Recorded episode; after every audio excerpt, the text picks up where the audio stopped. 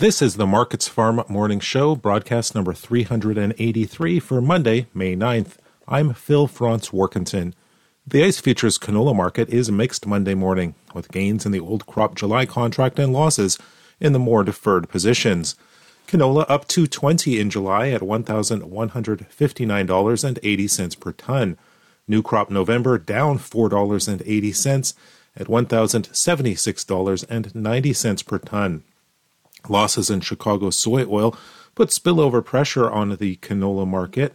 However, European rapeseed was up overnight, while Malaysian palm oil was holding relatively steady.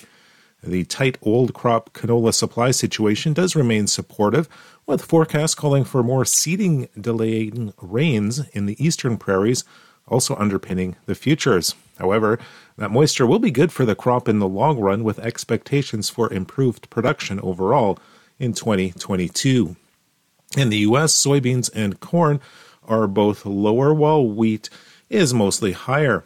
Losses in crude oil and most other global financial and commodity markets spilled into the grains and oilseeds, accounting for some of the early weakness in the soy complex. The July soybean contract down 20 cents at 1602 per bushel.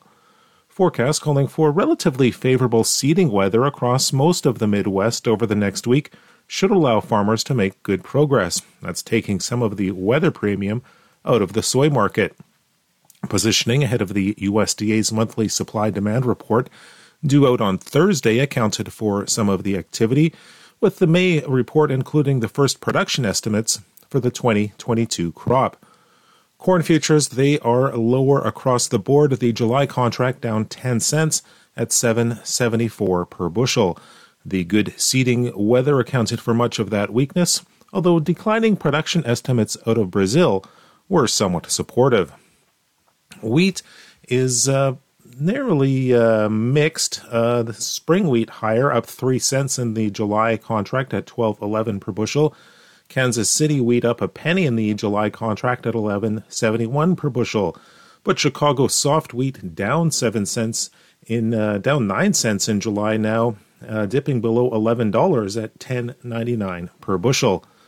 Rains in the spring wheat growing regions of the northern U.S. and the eastern Canadian prairies continue to cause seeding delays, while heat and dryness in the southern plains has hurt the quality of the winter wheat there.